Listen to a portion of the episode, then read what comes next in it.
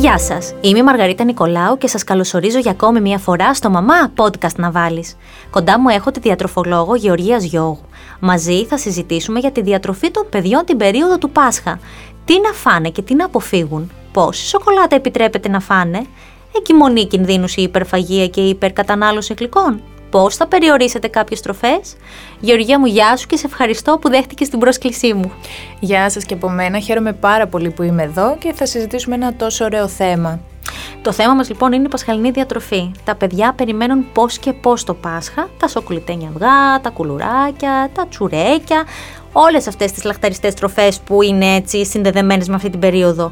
Πώς όμως μπορούμε να τα βγάλουμε, να τα, μάλλον, πώς, πώς μπορούμε να βάλουμε μέτρο σε αυτά για να μην ξεφύγει το παιδί μας; Καταρχήν, το μέτρο μπαίνει εύκολα ή δύσκολα; Ε, το μέτρο μπαίνει και εύκολα και δυσκολα Δηλαδή, θα προσπαθήσουμε για να πούμε ότι θα μπει εύκολα ένα μέτρο, θα προσπαθήσουμε από πολύ μικρή ηλικία να θέσουμε τα όρια. Ναι.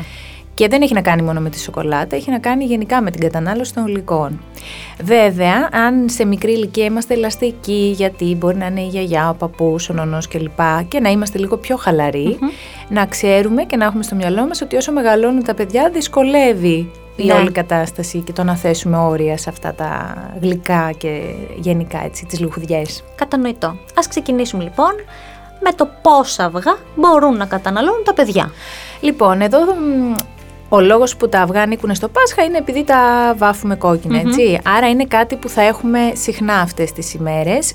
Τα αυγά είναι το θεϊκό τρόφιμο αυτής της περιοδου Είναι πολύ ωφέλιμα, είναι εξαιρετική πηγή πρωτεΐνης, εύκολα απορροφήσιμη από τον οργανισμό μας και επιπλέον ο κρόκος έχει μια πληθώρα θρεπτικών συστατικών που το κάνουν το αυγό γενικά μοναδικό σαν τρόφιμο. Περιέχει μέσα σίδηρο, φιλικό, βιταμίνη D που δύσκολα τη βρίσκουμε σε τρόφιμα και χολίνη που είναι ένα θρεπτικό συστατικό το οποίο επίσης δεν υπάρχει σε πολλά τρόφιμα και υπάρχει όμως στον κρόκο του αυγού. Και είναι σημαντική η χολίνη γιατί βοηθάει στην πνευματική ανάπτυξη. Άρα λοιπόν ένα με δύο αυγά ημερησίως Ναι. τα παιδιά θα μπορούσαν να το φάνε. Κάθε μέρα. Θα μπορούσαν και κάθε μέρα. Βέβαια, πάντα συνυπολογίζουμε το κομμάτι των κορεσμένων λιπαρών από άλλες πηγές. Δηλαδή, αν μια μέρα φάνε όσπρια, για παράδειγμα, μπορούν να φάνε δύο αυγά. Αν μια μέρα έχουμε να φάμε μια μπριζολίτσα που έχει και λίγο λίπος, θα φάμε ένα αυγό εκείνη τη μέρα. Μάλιστα. Αλλά ναι, θα μπορούσαν και κάθε μέρα. Παλιά, μάλιστα, ε, ήταν, ας το πούμε, σχεδόν υποχρεωτικό να φάνε ένα αυγό την ημέρα τα παιδιά. Ναι, ι- ι- ισχύει αυτό. Εγώ. Ήταν πολύ σοφό. Ήταν πολύ σοφό. Πόση σοκολάτα τώρα μπορούμε να δώσουμε στα παιδιά μας; Υπάρχει καλή και κακή σοκολάτα; Αχ, αυτή η σοκολάτα. Ε, Και δεν σοκολάτα. την αγαπάνε μόνο τα παιδιά και οι μεγάλοι. Το έχουμε ξαναπεί αυτό, σε Αυτό podcast έτσι νομίζω. είναι. λοιπόν, να πούμε για τη σοκολάτα, ναι, υπάρχει καλή και κακή. Ε, δεν έχουν τόση διαφορά βέβαια στις θερμίδες, έχουν κυρίως στα συστατικά που περιέχουν. Ας Αλήθεια. πούμε, ναι, ναι, ας πούμε ότι η καλή είναι αυτή που είναι πλούσια σε κακάο, άρα 70-80% κακαο Το καταλαβαίνουμε και από τη γεύση γιατί είναι πιο, πιο έντονη. Έτσι, πικρή. πιο, ε, πιο πικρή, πιο έντονο το κακάο. Αυτή λοιπόν γιατί είναι καλή, γιατί δεν έχει μέσα πολλά συστατικά, δεν έχει το υποτιθέμενο γάλα που συνήθως είναι γάλα σε σκονη όπως έχουν οι γάλακτος και έχει και μικρότερη ποσότητα τέλος πάντων ε, από ζάχαρη. Ε, επειδή έχει παραπάνω κακάο, έχει περισσότερα αντιοξυδοτικά και περισσότερο σίδηρο. Άρα λοιπόν γι' αυτό και την καθιστά καλύτερη επιλογή. Αμέσως μετά είναι κάποια κουβερτούρα ή κάποια κουβερτούρα μαύρη τύπου σοκολάτα με στέβια. Ε, εφόσον έχει στέβια και δεν έχει και άλλες γλυκαντικές ουσίες, γιατί η στέβια είναι μια φυτική εναλλακτική της ζάχαρης, που και πάλι δεν έχει μεγάλη διαφορά σε θερμιδες δηλαδή οι σοκολάτες στα 100 γραμμάρια οι κλασικές και αυτές με στέβια έχουν 50-60 θερμίδες διαφορά. Ναι. Γιατί, γιατί οι περισσότερες θερμίδες της σοκολάτας προέρχονται από το βούτυρο, που είναι λιπαρο, που υπάρχει και στις δύο εκδοχές. Και αμέσως μετά είναι όλες οι άλλες σοκολάτες. Άρα, Τώρα, Σε διακόπτω Ναι, τώρα. ναι. Άρα λοιπόν, μεταξύ ενός σοκολατένιου αυγού γάλακτος και ενός σοκολατένιου αυγού υγείας, αν στα παιδιά δεν αρέσει η υγείας και τόσο γιατί δεν έχει αυτή τη γλύκα που μπορεί να έχει άλλη σοκολάτα, από άποψη θερμιδών και μόνο κάνει, δεν μπορούμε να πούμε κακό, δεν είναι τόσο υγιεινή, αλλά μπορεί να καταναλώσει αν θέλει το παιδί εκεί Τη στην γάλακτος. ποσότητα τη γάλακτος. Ναι, ναι, δεν έχουν τόσο μεγάλη διαφορά για να πούμε ότι στη μία περίπτωση μπορεί να φάει τη διπλή ποσότητα, ας πούμε, Ναι. και στην άλλη τη μισή. Είναι πάνω κάτω στα ίδια. Τώρα 30-40 θερμίδες διαφορά δεν είναι μια διαφορά που θα μας κάνει να καταπιέσουμε το παιδί αν Ναι, θέλει ναι. κάτι συγκεκριμένο. Κατανοητό, κατανοητό. Ναι. Ε, τώρα στη συχνότητα. Μμμ. Επειδή η σοκολάτα ουσιαστικά ανήκει στην κατηγορία των γλυκών, η συχνότητα που προτείνουν γενικά ο Παγκόσμιος Οργανισμός Υγείας αλλά και οι ενώσεις παιδιάτρων κλπ. Και οι διαιτολογοι μέσα σε αυτό το κομμάτι είναι μία με δύο φορές τη βδομάδα. Απογοήτευση μεγάλη. Χαμός. Και να πούμε ότι η μερίδα στη σοκολάτα είναι περίπου τα 30 γραμμάρια. Σοκ. Και στις σοκολάτες επάνω καλό είναι να κοιτάμε πάντα τον πίνακα θρεπτικών συστατικών. Είναι λοιπόν ένας πίνακας, η πρώτη στήλη γράφει ονοματικά τα θρεπτικά συστατικά, η δεύτερη είναι στα 100 γραμμάρια πόσα από αυτά τα θρεπτικά συστατικά έχει και η τρίτη συνήθως λέει αναμερίδα. Ναι. Και σε παρένθεση γράφει τα γραμμάρια της μερίδας. Άρα λοιπόν μια μεγάλη σοκολάτα μπορεί να έχει ε, 4-5 μερίδες. Άρα θα πρέπει να έχουμε στο μυαλό μας ότι των 100 γραμμαρίων πρέπει να μας φτάσει για 3, 4, 5 φορές. Όταν έχουμε ένα παιδί στο σπίτι όμως, το οποίο λαχταράει αυτά τα σοκολατένια αυγουλάκια και όλες αυτές τις σοκολάτες που φτάνουν στο σπίτι, είτε από τους γονείς, είτε από την ονά, τη γιαγιά, τον παππού, τις θείες, όλους γενικότερα. Όλο το περίγυρο βέβαια. Πώς λοιπόν αυτό το παιδί θα του πούμε ότι αγαπούλα μου μόνο 30 γραμμάρια, Ναι, δεν τίποτα είναι άλλο και εύκολο. μόνο μια φορά την εβδομάδα που νομίζω ότι τα Ναι, με παιδιά δύο. έχουν συνδέσει τη μεγάλη εβδομάδα γιατί κάποια δεν νηστεύουν και την εβδομάδα αντίστοιχα μετά το Πάσχα Ναι. ε, σε κάθε μέρα και από ένα γλυκό. Ε, ναι, τώρα αυτό είναι μια δύσκολη κατάσταση γιατί αυτό κα- έχει καθιερωθεί όχι μόνο από εμάς και από εμάς και από τους γονείς Ε, και από τους βέβαια. παππούδες και πάει λέγοντας. Ε, καταρχάς θα πρέπει να περάσουμε το μήνυμα ότι η Μεγάλη Εβδομάδα είναι σαν μια οποιαδήποτε άλλη εβδομάδα, άρα δεν αλλάζει ο κανόνας του ότι θα φάμε ένα με δύο γλυκάκια τη βδομάδα. Μμμ. Ε, μπορούμε βέβαια να κάνουμε εξαιρέσεις, ε, θεωρώντας ότι θα το αντισταθμίσουμε στις επόμενες μέρες. Αλλά τι μπορούμε να κάνουμε όμως σε αυτό, γιατί με τις καταναλώσεις των γλυκών, όταν γίνεται υπερκατανάλωση, εμπεριέχονται και άλλοι κίνδυνοι. Ναι. Πέρα από το κομμάτι του βάρους, εμπεριέχονται και θέματα ε, ζαχάρου του αίματος κλπ. που μπορεί να εμφανίσει και ένα παιδάκι ζάχαρο. Ακόμη και η χολυστερίνη μπορεί να επηρεαστεί από τη σοκολάτα, γιατί έχει λιπαρά μέσα και πολλές φορές έχει και κορεσμένα λιπαρά.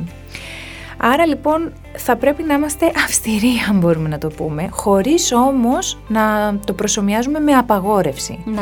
Δηλαδή να κάνουμε μια συμφωνία πόσες φορές θα δοκιμάσεις ή θα φας σοκολάτα αυτή τη βδομάδα. Τρεις, τέσσερις που μπορεί να είναι και περισσότερο από τις συνηθισμένες. Ναι, ναι.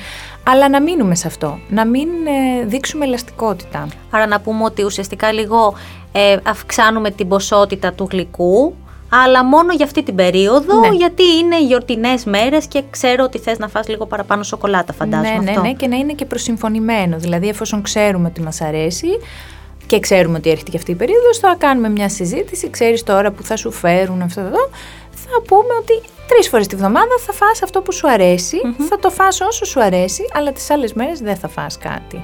Μέσα σε αυτό το σου αρέσει, είναι και τα κουλουράκια και το τσουρέκι ή είναι άλλη κατηγορία Ναι, σοκολάτα; Είναι όλα στα γλυκά. Είναι όλα στα Είναι γλυκά. όλα στα γλυκά. Εδώ να επισημάνουμε το εξής. Όπως είπαμε για τη σοκολατα η μία μερίδα είναι τα 30 γραμμάρια.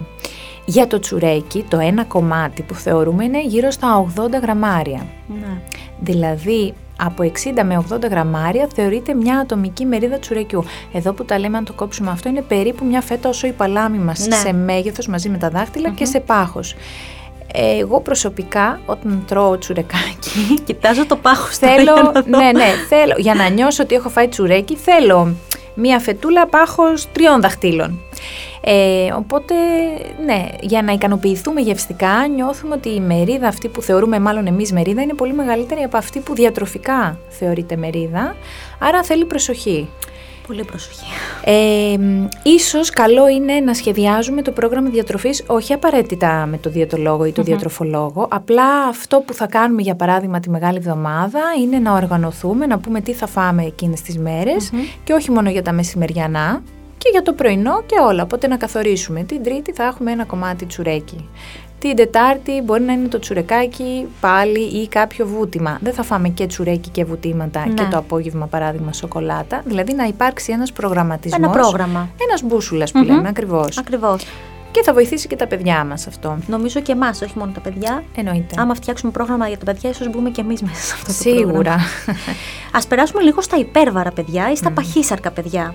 Όσον αφορά λοιπόν αυτά τα παιδιά, θα πρέπει να δώσουμε μεγάλη προσοχή, διότι η περίοδος του Πάσχα ελοχεύει πολλούς κινδύνους για την αύξηση του, του βάρους. Φαντάζομαι αυτό ισχύει, έτσι. Ισχύει αρκετά. Πάντα τα παιδάκια που έχουν παραπάνω κιλά είναι πιο επιρρεπή, γιατί όμως γιατί έχουν μια ταση να τρώνε λίγο μεγαλύτερες ποσότητες. Βέβαια, το πιθανότερο είναι ένα παιδάκι που έχει περισσότερα κιλά, είναι υπέρβαρο ή παχύσαρκο, αυτά τα γλυκίσματα έτσι, και τις λιχουδιές να τις έχει έτσι και αλλιώς στο πρόγραμμά του πιο συχνά από ναι. ένα μέσο παιδί. Σε αυτές τις περιπτώσεις, εμείς θα επιδιώξουμε το παιδί να έχει σωματική δραστηριότητα. Δηλαδή, επειδή η μεγάλη εβδομάδα είναι μια εβδομάδα που συνήθως δεν έχουν σχολείο τα παιδιά, να φροντίσουμε το παιδί μας να βγει από το σπίτι. Γιατί όσο μένει μέσα στο σπίτι, ε, το μυαλό θα πηγαίνει σε αυτές τις λιχουδιές που είναι ναι. διαθέσιμες. Και αυτό μέσα εμπεριέχει και το κομμάτι της βαρεμάρας. Δηλαδή, πολλές φορές τα παιδιά θέλουν να φάνε επειδή βαριούνται. Εγώ τους συναντώ πάρα πολύ συχνά στο γραφείο. Όταν ρωτάω τα παιδάκια γιατί θέλεις να φας αυτό, Ε, δεν είχα τι να κάνω, βαριόμουν. Ναι. Είναι μια πολύ συχνή απάντηση. Αν εμείς θα προσπαθήσουμε να βάλουμε δραστηριότητα στο παιδί και αν εμείς το πρωί δουλεύουμε, θα μπει το απόγευμα η δραστηριοτητα Δηλαδή, όσο περισσότερο κινούνται και βγαίνουν από το σπίτι, τόσο πιο πιθανό είναι να ξεχαστούν και να μην πηγαίνει το μυαλό τους εκεί. Σαν συχνότητα κατανάλωσης ε, είναι η ίδια η προτινόμενη, mm όπως είναι και για το βάρος ενός μέσου παιδιού. Απλά το πιθανότερο είναι ότι αυτά τα παιδάκια θα είναι έτσι κι αλλιώς εκτός ε, προγραμματισμού.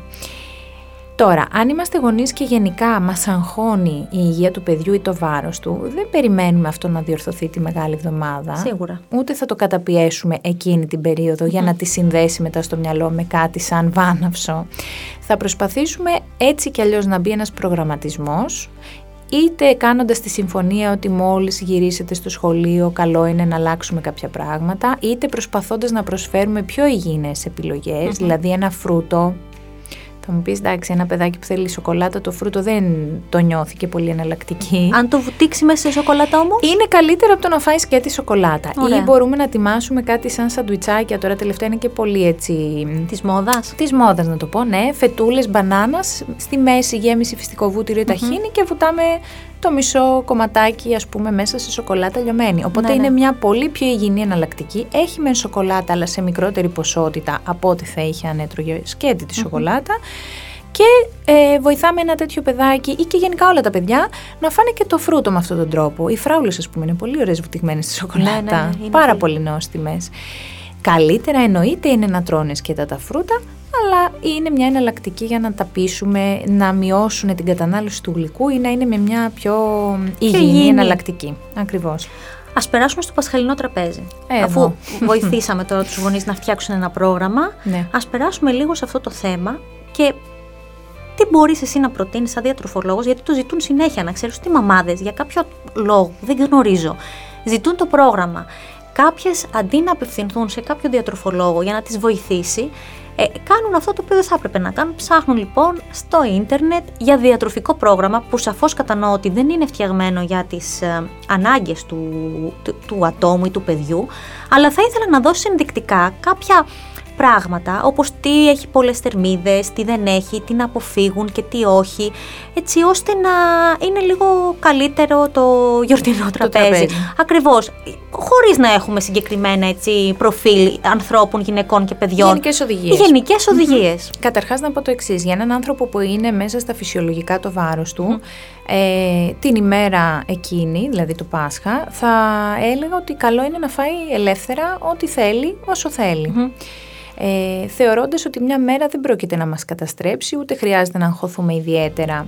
Απλά ξεκινάμε από την επόμενη μέρα και μπαίνουμε σε φυσιολογικούς ρυθμούς. Δηλαδή δεν συνεχίζουμε το να ίδιο, τρώμε. ναι, ακριβώς, τη μεγάλη ποσότητα και ποιοτικά να μην υπάρχει έλεγχος.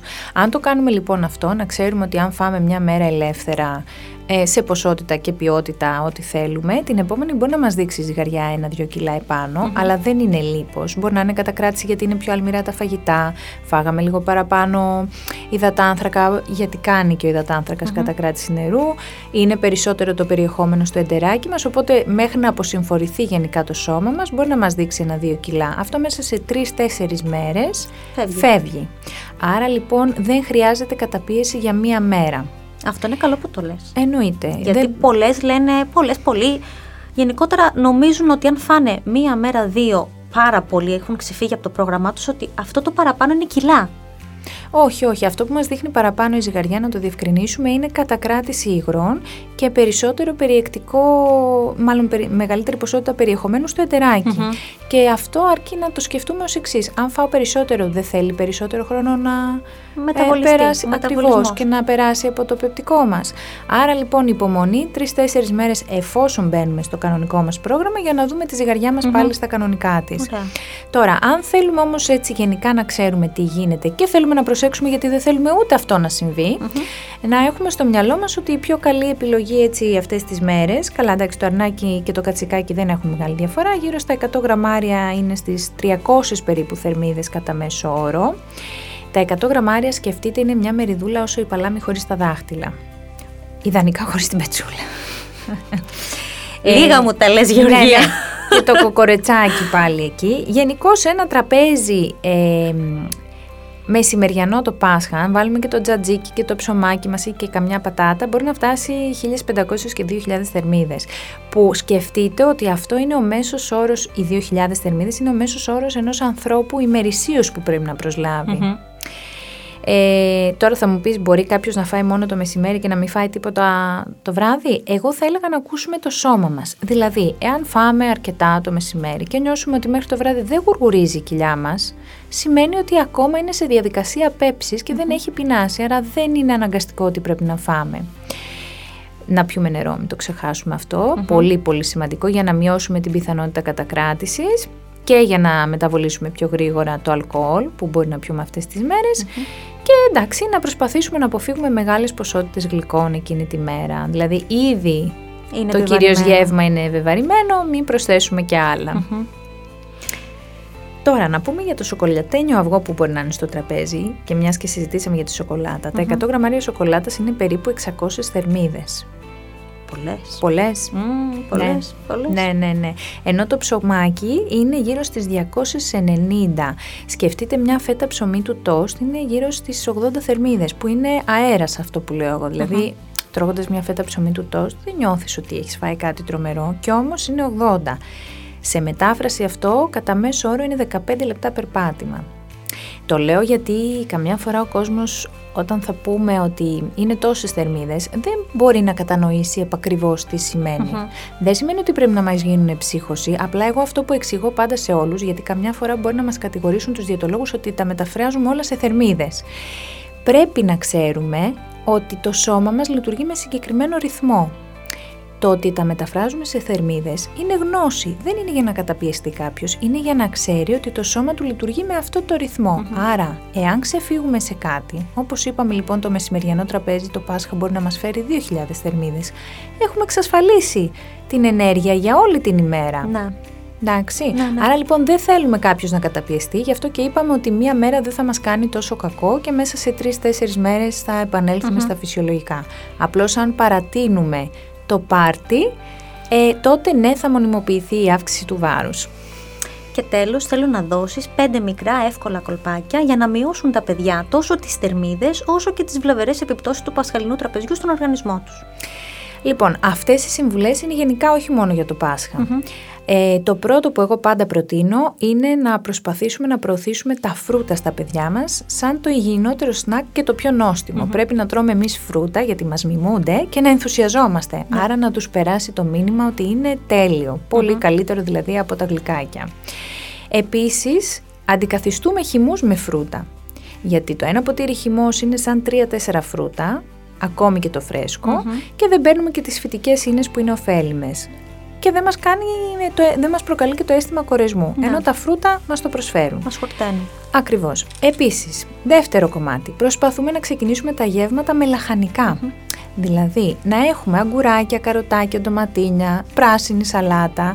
Αγκουράκια και καροτάκια, ε, ίσως και τα μικρότερα παιδάκια τους είναι πιο εύκολο, γιατί η πράσινη σαλάτα να την τσιμπήσουν με το πυρουνάκι μπορεί να δυσκολεύονται, αλλά τα καροτάκια θα τα μασουλησουν και τα αγκουράκια.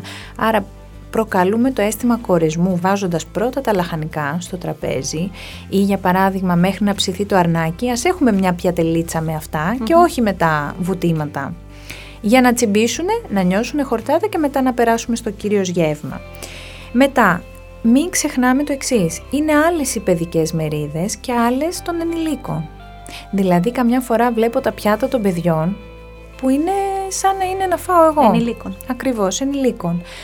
Και όταν έρχονται οι γονείς με τα παιδάκια στο γραφείο και τους δείχνω με τα προπλάσματα ποια είναι η μερίδα, προπλάσματα να πω ότι είναι τα ψεύτικα που έχουμε διαιτολόγοι για εκπαίδευση και παρουσιάζω ποια είναι η μερίδα του παιδιού, παθαίνουν σοκ. σοκ. Συνήθως είναι διπλάσιο αυτό που τους έχουν. Αυτό λοιπόν ισχύει και για το Πάσχα.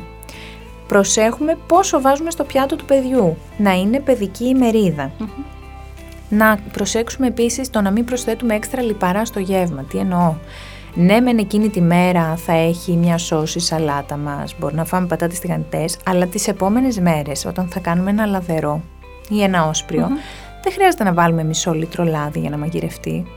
Σκεφτείτε ότι το λαδάκι είναι μισή κουταλιά της σούπας λάδι αναμερίδα στο μαγείρεμα. Άρα, αν θα μαγειρέψουμε για τέσσερα άτομα, με δύο κουταλιές της σούπας είμαστε μια χαρά.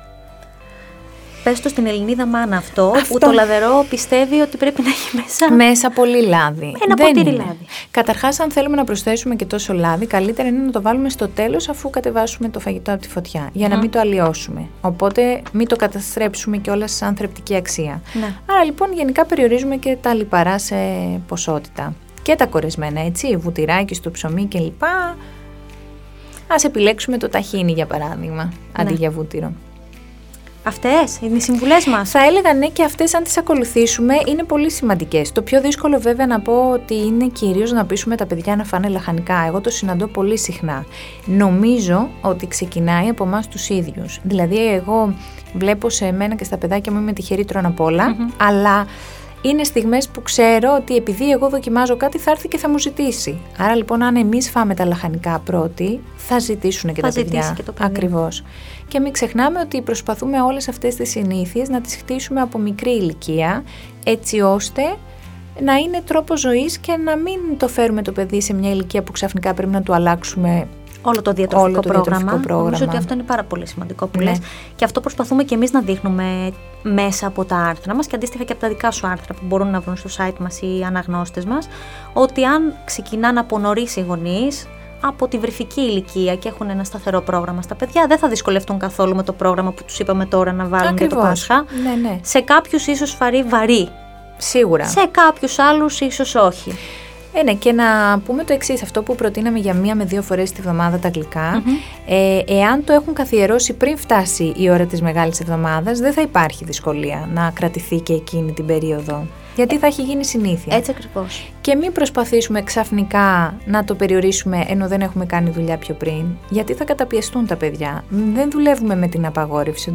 Δουλεύουμε με τη συμφωνία που ισχύει σε όλα αυτό ε, κάνουμε μια συμφωνία με το παιδί και πρέπει να τηρηθεί. Εγώ θα έλεγα το εξής. Εάν έχουμε στο ψυγείο μας ένα χαρτί, αν μπορούμε να το πούμε σαν ημερολόγιο, που να έχουμε συμφωνήσει με το παιδί μας ότι θα σημειώνουμε όταν τρώμε γλυκό και αν δούμε ότι έχουμε φάει δύο φορές μες τη βδομάδα, έχουμε ολοκληρώσει τις μερίδες που μας χρειαζονται ε, είναι ένα καλό παιχνίδι για να δούμε και εμείς τελικά πόσες φορές τη βδομάδα μπορεί το παιδάκι μας να φάει γλυκό. Γιατί δεν μπορούμε να το θυμηθούμε. Αν ένα παιδί φάει σοκολάτα τη Δευτέρα, εγώ προσωπικά νομίζω ότι δεν θα το θυμόμουν το Σαββατοκύριακο ότι έχει ήδη φάει το παιδί μου ναι. μια φορά γλυκό.